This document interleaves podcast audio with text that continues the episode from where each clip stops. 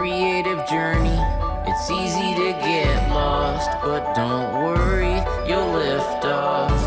Sometimes you just need a creative pep talk.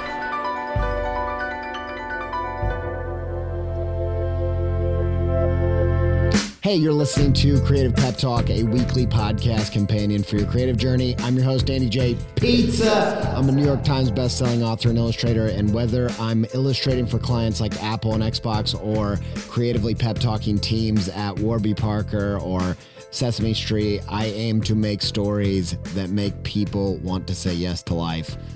I'm also ADHD, and that means it takes a whole bunch of creativity just to get out of bed in the morning and brush my teeth and put shoes on, let alone build a creative practice. So I'm just sharing everything that's helping me do those things, and I hope it helps you build a more creative life as well.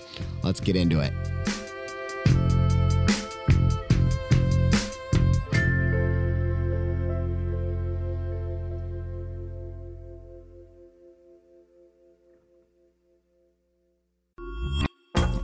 So we got our first Factor meals, and I am pumped to tell you about them. First off, we absolutely loved them. Delicious. Chef's kiss for the chef crafted, dietitian approved meals that come straight to your door. I can definitely see how when deadlines are out of control or you're in a super busy season, how Factor meals can lighten your load while still giving you options like veggie, vegan, and even low calorie.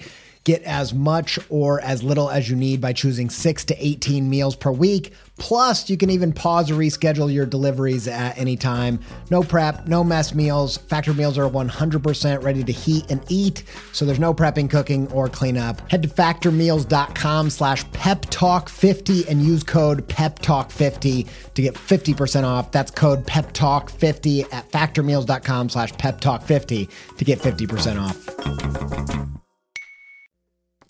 What is the biggest obstacle or enemy to the creator? I think if I was just coming up off the top of my head, I'd be thinking fear, doubt, money. Those all come up close to the top of the list, but I'd say nothing probably tops time. Time. time is the ultimate creative enemy. There's never enough time to take care of yourself, pay your bills, do the things that pay your bills, and also make the stuff that you want to make.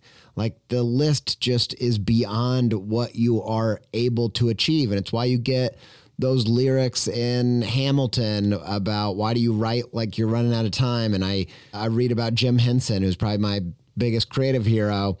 And, you know, when his brother died young, in the biography by, I think it's Brian Jay Jones wrote it, he talks about how people around him noticed a very real switch in Jim Henson's behavior where he started to create like he was running out of time. And of course, we all are running out of time.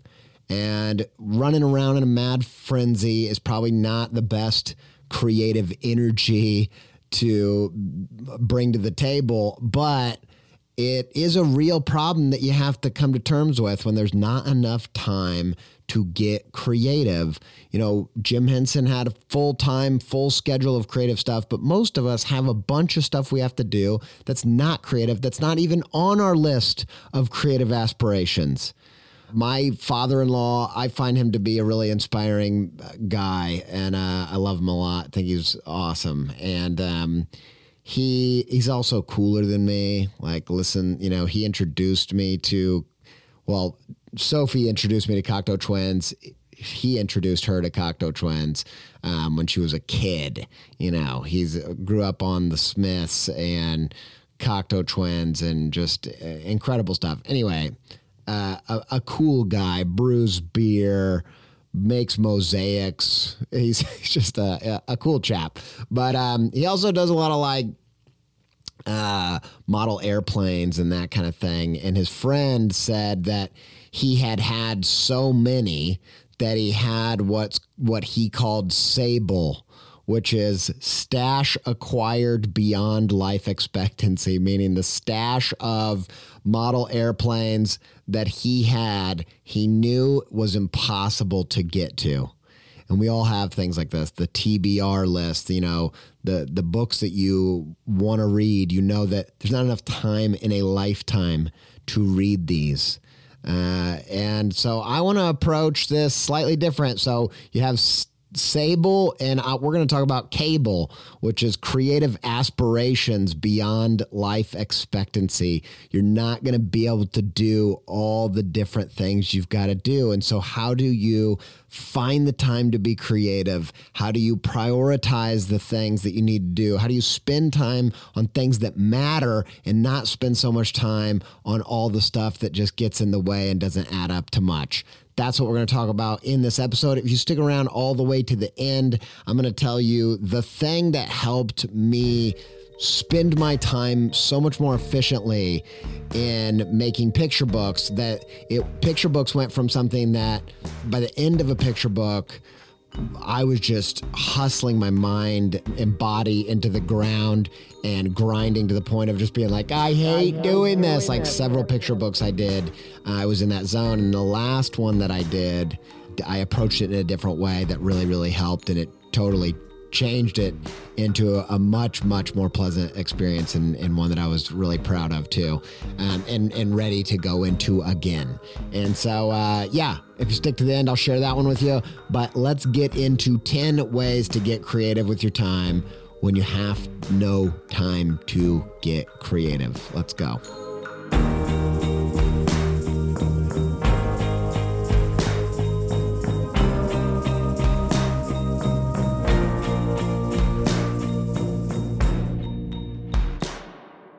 if you find yourself with not enough time to do the creative work that you want to do, which whether you're a full-time artist or not, you're you're probably in this camp. I thought, well, once I go full-time, I'll have all the time I need, but of course, that's not true. You just come up with more ideas and ways to fill it and all that good stuff and you take care of yourself better and all that kind of thing. But most people are in a scenario where they have a full-time job or they're a full-time parent or they have health problems or they they're caring for somebody who has health problems. We all have things and and some of us have more than others things that take up our time and mean that we don't get to the creative work that we want to do. And so when you don't have time to get creative, you have to get creative with your time. You have to have tactics and ideas on how am I going to make the most of the little time that I have. And I've learned a bunch of tactics over the years because I myself have three children, uh, have a mortgage to pay, have had to do a lot of different things to pay the bills over the years. And so I've had to get creative with my time. And I just thought I'd make an episode with 10 things that have helped me do a better job of this because it's probably the question that I get the most. And it's also the, the problem that I have most often as a creator. So let's get into it. All right, here's your call to creative adventure today, your CTA, how to take action on being more creative with your time.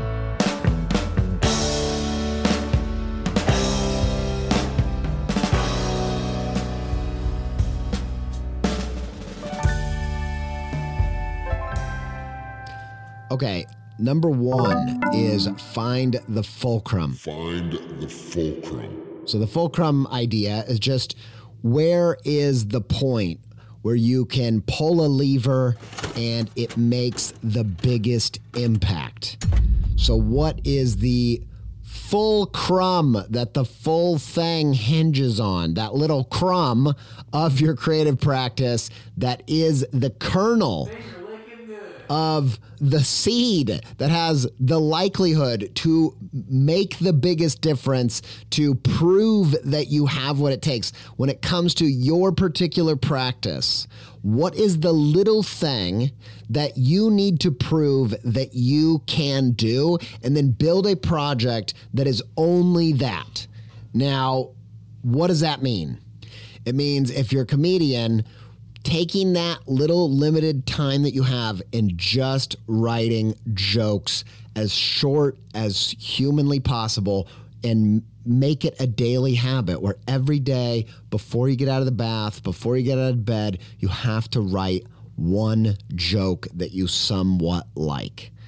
If it's if you're a storyteller, maybe it's one analogy or maybe for me, when I had the most full time, non creative work that I had on my plate, it looked like creating one new character every weekday for a year. And I had a process that was simple. I could create one in less than an hour and post it on Tumblr. Sometimes it took me a little bit longer than that, but I knew that I could churn one out if I had just 60 minutes. And I knew that for my creative practice, I wanted it to be I wanted part of my style and part of my signature work to be a huge cast of characters. And this was a way to build all those out and and kind of populate that world when I didn't have a lot of time.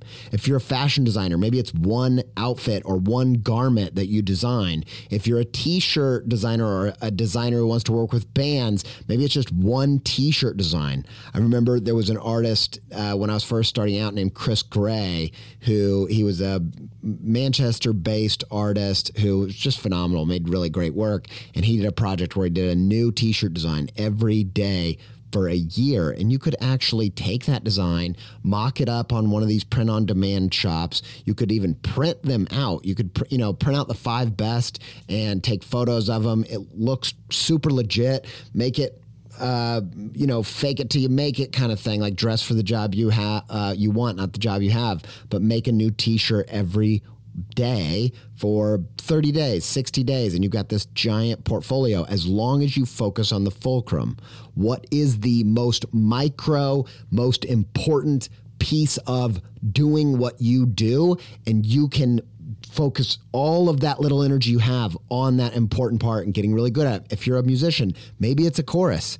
Maybe you just record lo fi chorus for a new song every single morning for a hundred days. And at the end of that time, I can tell you, you're going to have a ton of great stuff to work with.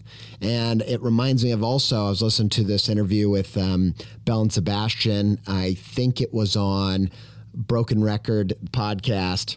I love Belle and Sebastian, love Stuart Murdoch and he talks about how a lot of times the things that they make if he if he makes a song he doesn't really like it he will then take a bit of that song and put it in and if he can work it into a bridge and something else or um, take a chorus or take a melody and just rip it off of that song that almost worked and then make it into something that does work.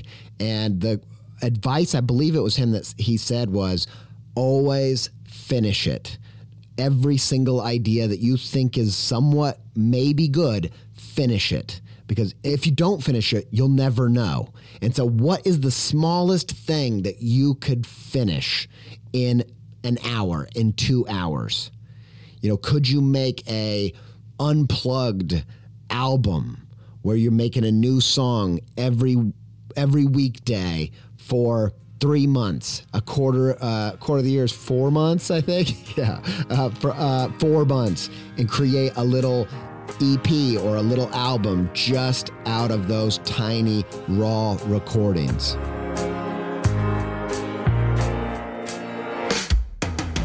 All right, two is going to be quicker than one because it's kind of a riff on one, and it's make a mosaic. Make a mosaic. And so make little things that turn into something big. Sophie and I have both done this over the years as we're, you know, parenting and juggling a bunch of different things where we have this bigger piece that is made up of really small bits. She did this with uh, her college project where she made a, she made, instead of making a sketchbook, for her project. She just made a huge blanket and she did all of her experiments on that blanket. And so it was like you took a sketchbook and you just spread it all out over a blanket in, in textile art. And she had this final piece at the end. And I did a different thing with my Nod project where I did a new character every weekday for a year. But when we did a gallery show, it looks like this huge thing because you got 260 characters. I see this also with people that do projects where they do, an, if they're a lettering artist, they'll just do the alphabet and they'll do one drop cap a day. Or if you're a musician, you could do a one minute long song a day like Tierra Whack or Half Handed Cloud. And then you can do something like 1975 did, where they did four EPs and then cherry pick the best of those songs and then put it on an album. And so, how could you just make something micro that turns into something bigger over time? Number three is do a batch day. So we do this a lot on the podcast where I only get about an hour, maybe two hours to write a day for the podcast. I I don't want to make a big fuss out of how much writing goes into making this show, but it's a it's quite a bit. It's definitely more than you probably expect, and I don't have just full days to write for the podcast, and so I just write one to two hours a day, um, sometimes 30 minutes, 30 minutes to two hours. And uh, and I'll I'll prep a bunch and then I will record three episodes in a day. And the thing that's great about that is you can do all the setup over time. You can do everything so that once you do have that day, maybe you have a Saturday or you have a Sunday afternoon, you get all your paint ready, all, prep all your canvases through the week, and then you do a batch day where you do four paintings on the same day. And now you've really pushed the needle forward and you plan ahead and you make sure that you got all the materials you need instead of just scrambling to make something super fast while your kids are walking out the door and you're you're late for soccer practice and all that kind of stuff. Instead of trying to fit in your creativity in this space where it does not exist. And and you put this kind of pressure on you. Sometimes if the pressure is like such where you're like well i couldn't possibly make anything good that's in a, in a minute before we walk out the door. Sometimes you can kind of unlock a, a, creative thing going on there, but most of the time, the thing that you need for creativity is that deep work space. You need to chunk it out, no interruptions, time to get in the flow, time to let go of the pressure of getting something done efficiently. None of that is productive. It's the the regular productivity hacks are anti-creative. You've got to have time to waste, time to have fun. That's the whole way that you get into that brain state. So, one of the ways of doing that is do all of the non creative, boring prep before in those little pockets of time. So by the time you have an open day, you also know what you're doing. You're not going to stand around thinking, well, I'll waste an hour trying to figure out what the heck I'm working on. You can go straight into it because you've removed all the friction and you've done all the prep up front and you can batch out a really productive day that then makes you feel like you had a super productive week, even though you were only creative on one day.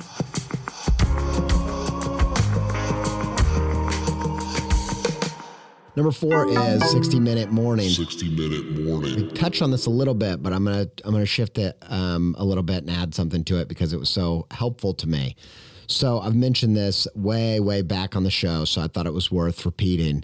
Number four is 60 minute morning. 60 minute morning. Or 90 minute morning. Or 90 minute morning. And the whole idea of this is when I first got into picture books, one of the first picture books I ever made, I was so overwhelmed by the amount of work to to do um, so many, I had to, you know, create so many more spreads than I was used to creating. You know, I can't imagine doing a graphic novel. I do not understand how you do that. Maybe it's partially not having children. I don't know, but good goodness gracious, a lot of time. I just don't think I I have that kind of stamina in me creatively. But the a picture book was so overwhelming to me, and I remember like looking at how many pages I had to do and how long I thought I needed. I thought I need like two months off but when you get into picture books, especially, your advance is not going to be such where you can just take off loads of time and just, you know, shut out all the other ways that you make money and just get this giant wide open space. And I just thought, man, I'm never going to find these two months. And so instead, I thought, uh, I had heard this somewhere, and I'm, I apologize. I don't know where I heard it, but instead, whatever your number one goal is, which it might have been the book, The One Thing, which we've talked about a lot on this uh, show. I'm just reminded that whatever it, it, that whole book is about focusing on your number one goal, your most important domino to knock over. And they said, spend the first 90 minutes of your day working on that thing, pushing that forward, even when you don't have time to do anything else. And so, if you're a morning person, then I recommend going to bed earlier and getting up a little, uh, a little bit earlier too. If you're a night person, then I recommend staying up a little bit later and, and doing that 90 minutes then. But for me, it was 90 minute mornings, and I spent 90 minutes, the first 90 minutes of my day, on that project, no matter what other things I had to do that day. And it was a game changer and I achieved in about two and a half weeks what I thought I needed full time two months to achieve. So you'd be blown away as creators, especially if you're neurodivergent. It's really hard to get more than one thing done in a day or to multitask or to transition. And creating this 90 minute block where you shut the entire world out and you focus on the same thing for the uh, for until it's completed like that uh, that compounds in such a way where you can't imagine what 10 days of doing something for 90 minutes, what that can amount to until you do it. And it's a really powerful tool. All right, number five is Sprint, Sprint. or we could call it Scantron it. Or Scantron it. It's the idea of pencils down. I heard two kind of different versions of this, but I've done versions of this for myself as well. One I heard from Mike Smith of Smith and Diction, who is a designer who makes just gorgeous work. I don't pretend to know a ton about design. Um, I, I do have a graphic design degree, but I don't consider myself a designer, and I haven't really worked as a designer in a long time. And uh, but I keep my uh, I keep my ear to the ground somewhat just because I like design and I love good design and I I feel like Mike's work is uh, really great, and the stuff that comes out of Smith and Diction is just r- really gorgeous. And he did an article recently all about how in 2020, when you know it hit the fan, he started doing these sprints for clients that he already had relationships with. If you're not familiar with the sprint, it's just basically kind of like a Scantron in that you have a period of time that you can work that you agree on with the client, and then you say at this point, whatever's done is done. You'll pay me this amount of money. I'll hand over whatever I have. And a lot of that might be like files that are not complete and work that's not finished. And he did a really interesting article um, called To Sprint or Not to Sprint on their website or on uh, it's a Medium article. And, um, Eh, and it's subtitled Thoughts on a Controversial Branding Offering. And I'm not even suggesting that you necessarily do this for clients, but I do suggest that you try it out for yourself. What song could you make from start to finish if you only had eight hours? What you know book could you write if you only had if you only gave yourself five days? Like what could you do if you made super strict rules and then actually stuck to them? I think the key to this and mike gets at this a little bit in in that article is that you can't overthink. Overthinking and that what I believe to be kind of the more left hemisphere functions, um, you know, favoring the left side of your brain functions, that is a type of mental energy that gets in the way of what your most flow like creativity is, which is more play and fun and not being precious. And so I think that not only is it a way to get a lot done in a short period of time when you don't have a lot of time, but it also is a way of getting interesting things that you never would have achieved otherwise. I've had those scenarios in college where you had to present four things. I put all of my time making the first one, the first idea I came up with, as good as possible uh, because I fell in love with it. And then I phoned in the other three ideas. And the fourth idea I came up with in bed before I go to sleep um, before I go to the meeting in the morning became a published book, my first published book, which was the Indie Rock Coloring book. Um, and it was because I was I was not precious and I was just trying to think of something fast with no effort. And sometimes it's like that that's what it takes to kind of uh, pull one over on your own left side of your brain where you're like, all right, what would you make if it was awful? What's the worst idea you could come up with? And then and then start creating from there. What's the fastest, cheapest, quickest thing you could achieve? And then I also heard uh, designer, brand designer Pia Silva talk about on the Grow the Show podcast how they were doing all this work and their clients just couldn't afford what they needed to bill them for to make these brands. And then a client was like, hey, we've got $3,000. What could you give us for that? And they're like, I think we could give you a day of our team's work. And so they started doing these one day sprints. And so First of all, yes, it's a business idea. It's an interesting process. And as Mike Smith said, he mentioned that it mostly works with people you already have a relationship with, someone that can do something with your unfinished work. But ultimately, I'm suggesting it as a creative exercise. What could you do if you had a moment where you said, that's pencils down, you can't draw another line? And how would that change what you made? that could be an ongoing process, an everyday project where you say, What can I make in an hour? And I think you'd be surprised how much creativity you can squeeze out of an hour.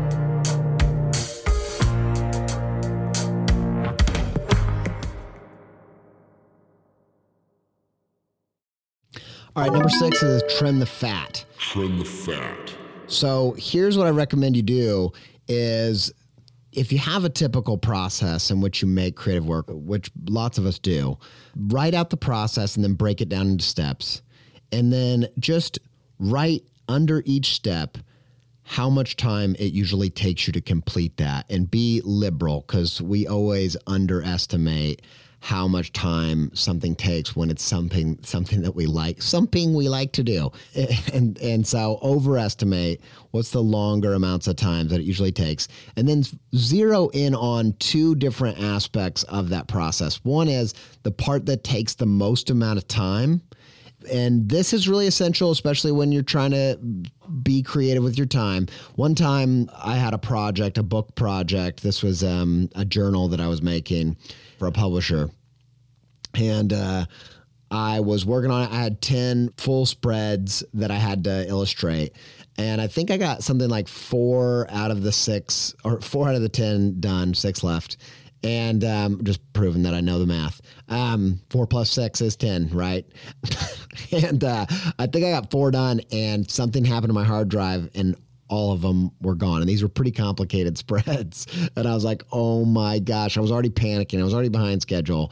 And I and I was forced to stop and do this process of trimming the fat writing out the entire process of what it takes to make these images and thinking about what element of this is slowing me down? What element of this could be tightened up? What element of this am I just not being creative or thoughtful about in terms of productivity? And I completely revamped the way I created those. I made the 10 in about the same amount of time that it took to make four. And I ended up liking the stuff better because we're not often creative with the process. We're often not productive uh, or creative with the productivity. We just kind of I don't, I, well, this is just me. I can only speak for myself. I just kind of fall into the creative process without being logical or conscientious about it. And so, if you will just take it, write out all the pieces of a typical process, focus in on the part that takes the most time and try to problem solve how you could do that part quicker and more efficient without losing the the fun or the the quality that you're after. And then the second piece I would look at which is not relevant necessarily to time, but what part of the process do you hate? And this can be a time management thing because if there's part of the process that you hate, you're going to avoid it. You're going to procrastinate. You're going to waste time not doing the creative work. And so there were pieces of making picture books where I realized, like, oh, I really avoid the step between after I've scanned it and getting it to full um, finish because I just feel like I end up tweaking things digitally for so long. It's not fun. I hate that part of the process. And so I put it off. And so if you can identify what is the part of the process that I really, really hate that just I avoid at all costs, and you start, even I would tell you to be willing to consider sacrificing a little bit of quality for a maximum, if you can really maximize the amount of fun that that part of the process is because fun work, work that was made through the lens of having a good time, ends up having a better quality anyway. And I think sometimes we get obsessive and perfectionist and it actually hurts the work. And so, where can you have more fun? Where can you be more efficient within your creative process if you focus on trimming the fat?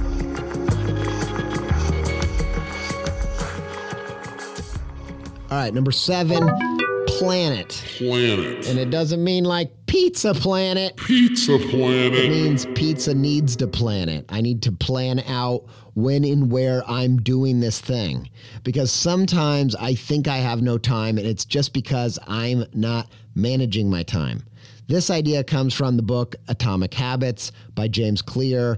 Uh, been revisiting his work recently. He's a also a fellow Columbus native. Hope to get him on the show sometime. If you know him, let him know. He's a busy guy, massive bestseller, but um, I, I really respect his work, and I think in that space of productivity, he's got one of the most level heads, and uh, and I just really respect what he does.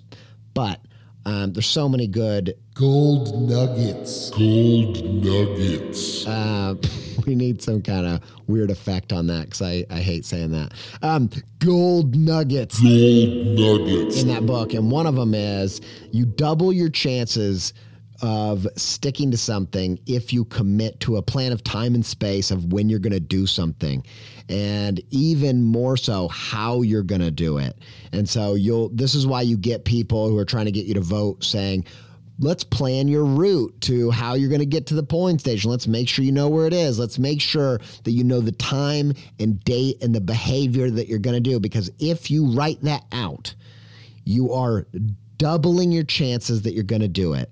And so in that book, he has this thing that says, I will blank at blank. I will blank behavior at blank time in blank location. And so, what is the thing that you say you don't have any time to achieve? By the way, just there, there's no shame. There are lots of people out there that have less time than me, less time than you listening to this. That's a very real time. Real time. It's a very real thing. Uh, we don't all have the same amount of time. We have the same amount of hours in a day, but we don't have the same responsibilities and we don't have the same energy. We, you know, there's just a huge spectrum. So I respect that. Um, but whatever your time constraints are, um, trying to be as creative with that as possible will give you the max amount of time to be creative. So if you can write out, I will draw a character at 8 a.m. on Monday through Friday. If you write that statement, you will be doubling your chances of doing it. Um, that's actually coming from research. So, write the behavior, the time and day that you're going to do it, and where you're going to do it. And you've already doubled your chances that it'll actually happen and you'll find time to make it work. This is one I accidentally touched on earlier. Number eight is energy clock. Energy clock. Energy clock is so huge. Uh, if you are too tired at night after your full time job to get any creative, extra creative work done, you could prioritize your own personal creativity above the creativity that you have to do for your nine to five by going to sleep earlier and waking up earlier. And if you are a morning person, and for a lot of people, we're at our creative best maybe not the second we wake up, but after we've had time to come around and have some coffee and what have you, we are going to be at our peak mental state. Now, some people are night owls and their peak mental state is at night. And so you have to plan accordingly. But one of the things I didn't do early on was I didn't realize that my peak creative zone is probably 5 a.m. to 10 a.m. That's when I like to write. That's when I like to record. All the other meetings, everything else, I block outside of that time frame. Take most of my meetings 3 a.m. Um, no, block it do it after. Um, you know, I, I, uh, it took me forever uh, doing the podcast to put on my schedule that every single morning is a no meetings morning unless we absolutely have to break that rule but it's actually on my schedule so that no meetings can get scheduled nothing can get scheduled with a doctor a dentist with uh, kids whatever um, in that block of time. Now I didn't always have that privilege but even after i had that privilege i didn't act on it because i didn't acknowledge my energy clock.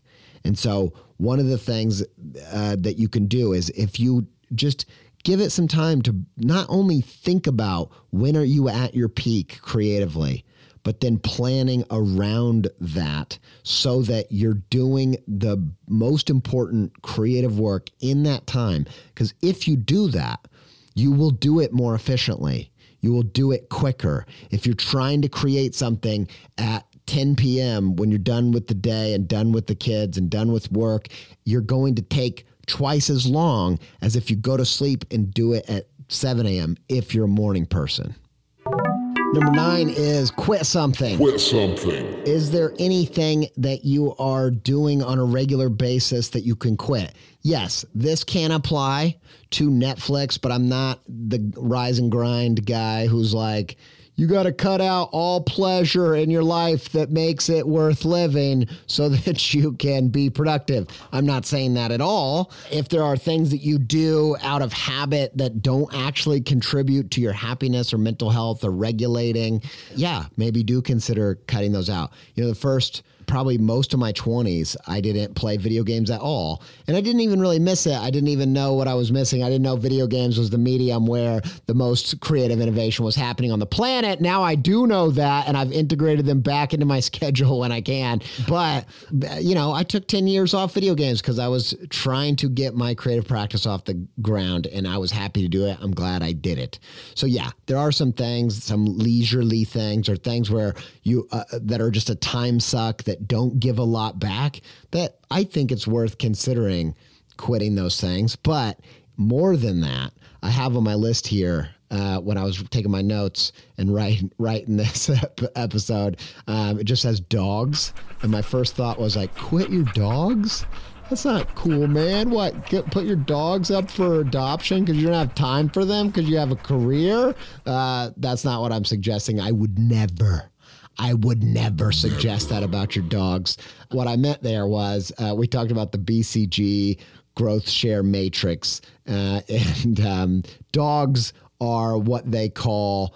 Why do they call them dogs? Dogs are the best. Um, dogs are the things where you don't have any market share and that market isn't growing.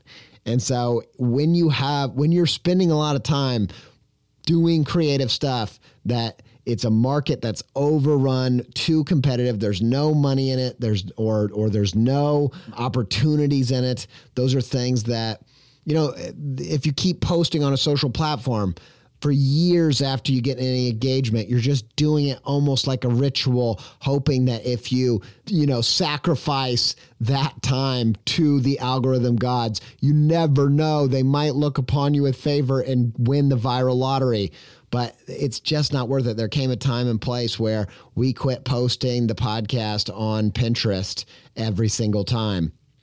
By the way, I love Pinterest. I've worked with Pinterest, and I'm not just saying it because of that.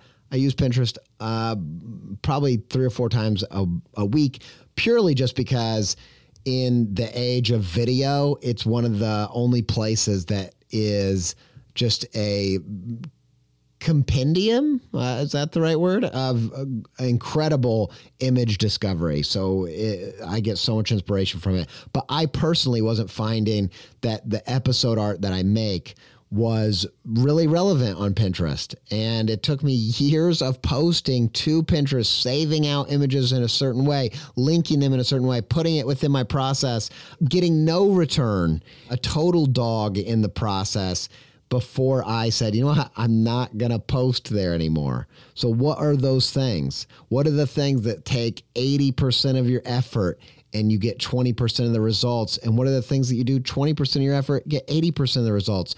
Eliminate the 80% of the effort that doesn't, that has that inverse lack of a result so that you can focus more on the things that actually work. And I will say, I'll add one more bit this happened to me when I first started podcasting a couple years in, podcasting versus picture books. I was trying to do both at the same time. Podcast started taking off, and I had to put down picture books for a minute. Um, I had to put down that dog. Oh my god, that's so mean. uh, but I could the, the the pun was there, but I had to put down picture books for just a second because. Uh, it, but what's great about it is I could say to picture books look, this isn't forever. You're just going to a farm. for a little while and then we'll come visit you. No, and we did. Look, I, it came full circle and now picture books are a huge part of my thing. And part of what part of that was because we built up the audience on the podcast and that was attractive to publishers and that was helping me break into that world. And um, and so yeah, I think it's it's worth coming up with some things to quit. Uh, there's a spiritual writer, Bob Goff, who makes it a practice of every Thursday he quits something, and he also ran a lawyer, uh, a law practice. And um, every year, all the contracts were only a year long, and at the end of the year, it was it wasn't that you're fired. It was just like, yeah, these are the people that we're going to rehire. And I don't know if I fully love that practice, but I, I do love the idea of I think he also said um, he said that he'll never start something without quitting something else because every time you say yes to something, you're saying no to something else. And so I, I love that dedication to quitting because I think it um, it's actually a, a, a lot harder to commit yourself than to starting stuff.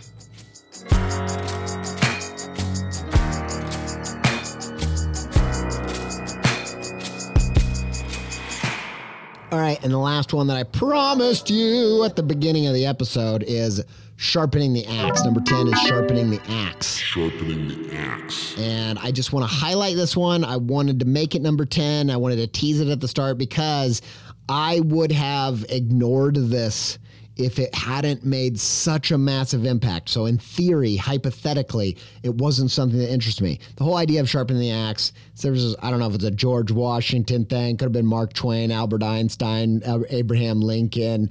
One of these people said this. None of them said it. That's what that basically means. But it gets attributed, I think, to George Washington. And uh, I don't know if that's true. But supposedly, one of these folks um, was asked if he had four hours to chop down a tree, how would you spend your time? And they're like, I'd, I'd spend three and a half hours sharpening the axe and 30 minutes cutting down the tree.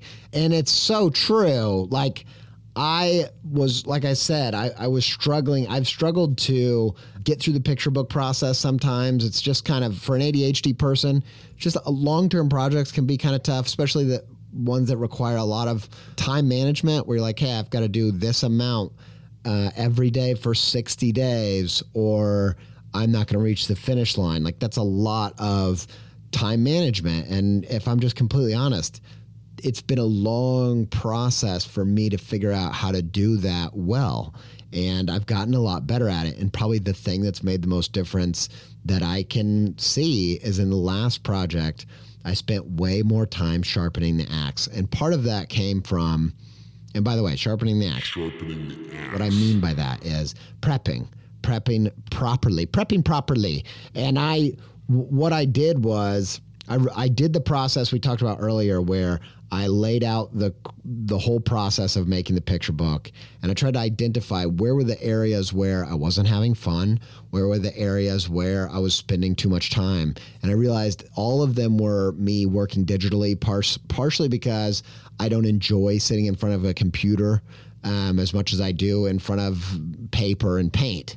And so I realized that the thing that was in the way was I didn't really know what I was doing on the traditional stuff. And so I was like spending tons of time in the post production of the image fixing stuff that I'd done wrong. And I thought, well, what if I just sharpen the axe by watching a bunch of tutorials about how to use the paper properly, taking a few uh, Skillshare classes about gouache to see what I'm missing there, um, to learn some of the Photoshop trip tricks to m- make it easier to correct stuff when it doesn't go right.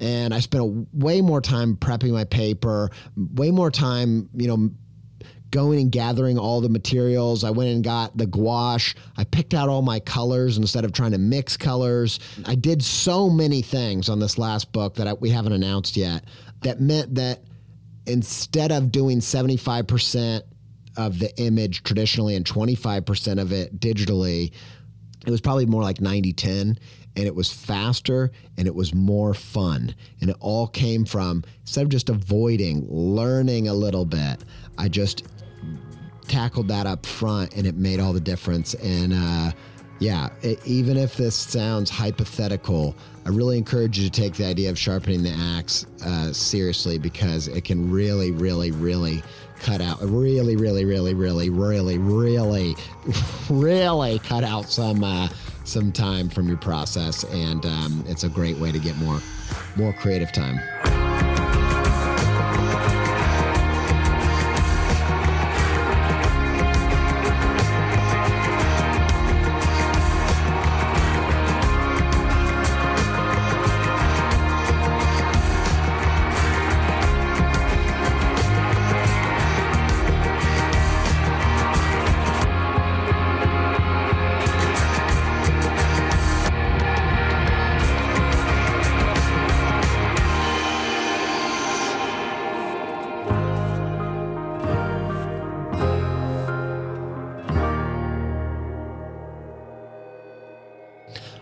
It for another episode. Thanks to Yoni Wolf and the band WHY? for our theme music and soundtrack. Massive thanks to Connor Jones of Pending Beautiful for editing the show and for the sound design. Thanks to Katie Chandler, Ryan Appleton, and Sophie Miller for podcast assistance of all shapes and sizes and sorts and kinds and whatnot. And uh, until we speak again, do whatever you got to do to stay pepped up.